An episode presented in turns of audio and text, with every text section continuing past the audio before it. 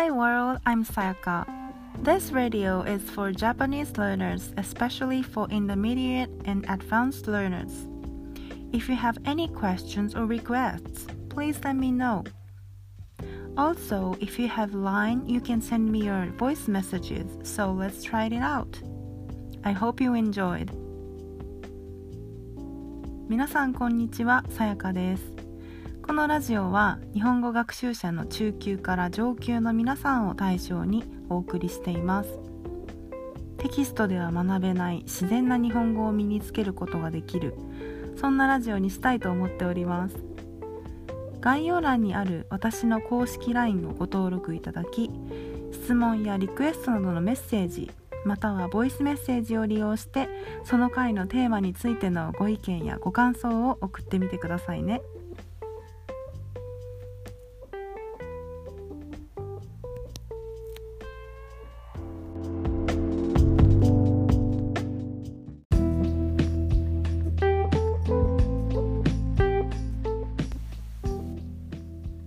さんこんにちは。さやかです。はい今週も始まりました。えーと今お休み中なんですがえーとしっかり収録して投稿したいと思います。皆さんにお届けしたいと思います。ということで今日は第21回目になります、えー最近ねあのセルフレジがもうすごく増えてきて今年に入ってからですか？あ違う。去年かな？去年からちょっと一気にこのセルフレジスーパーでセルフレジがすごく増えてきてですね。なんかちょっと納得いかないなと。はい。あのちょっとセルフレジについてちょっと話私の意見を言ってえー、と皆さんからもねちょっと意見を今回聞きたいなと思っております。はい、えーちょっとじゃあまずこのセルフレジについて話したいんですけどえー、とまあセルフレジがですね今年に入ってからあの急速に拡大していまして例えばスーパーの場合は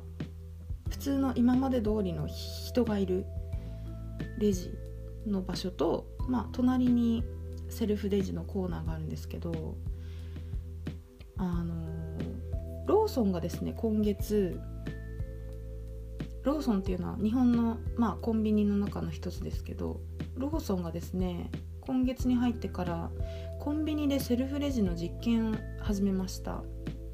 えーそれで9月の末までにこの全店舗でのセルフレジ運用を開始すると。いうことを目指してるみたいなんですがまあこれにここに至った原因はですねこの人手不足まあ人が足りないと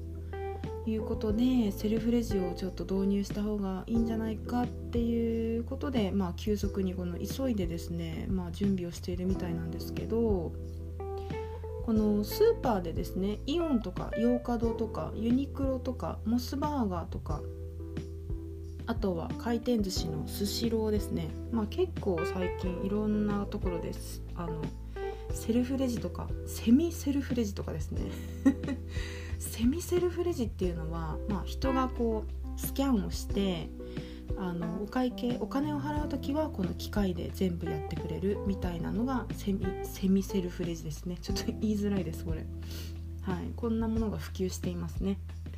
えーそれでですねまあ全部の店でこの完全に普及するっていうのはまあまだちょっと時間がかかるみたいなんですけどただこのセルフレジに関しては、まあ、賛否両論ありまして私はちょっと反対派なんですよね。はい。なぜかというとあの先日スーパーに行った時にあのその日はすごく安い日だったんですよね。安売りをしている日であのすごい混んでたんですよ。すごい混んでたんですがまあもちろんこのセルフレジの導入によって、まあ、人がいるレジっていうのが少なくなってしまってあの普通に今まで通り並んでいる人たちがやっぱり人数が多いので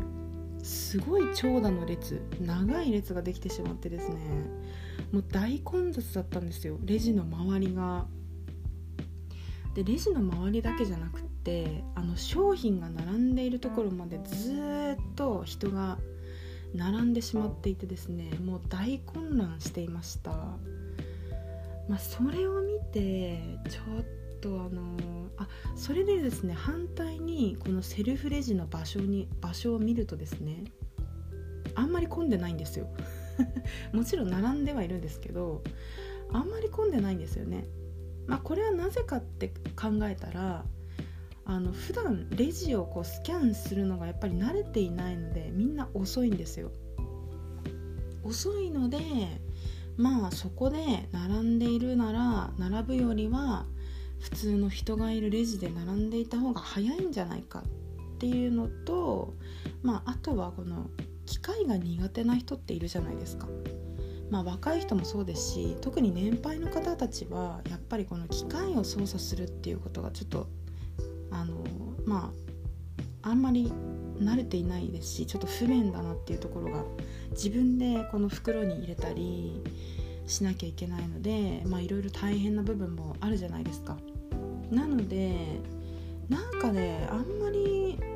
良くないんじゃないかなとちょっと効率が悪いっていうのが私の意見なんですよね。はい。えー、この話をですねあのー、ちょっと知人にしたらまあ、その知人はですね賛成派だったんですよね。なんで賛成派だったかというとまあ私の友達はあの販売の仕事をしていてレジを普段からあの仕事で使っているので、まあ、自分がやった方が早いと 自分がやった方が早いっていうのでまあ並んでそのレジがいないところでセルフレジを使うことがほとんどみたいなんですよね。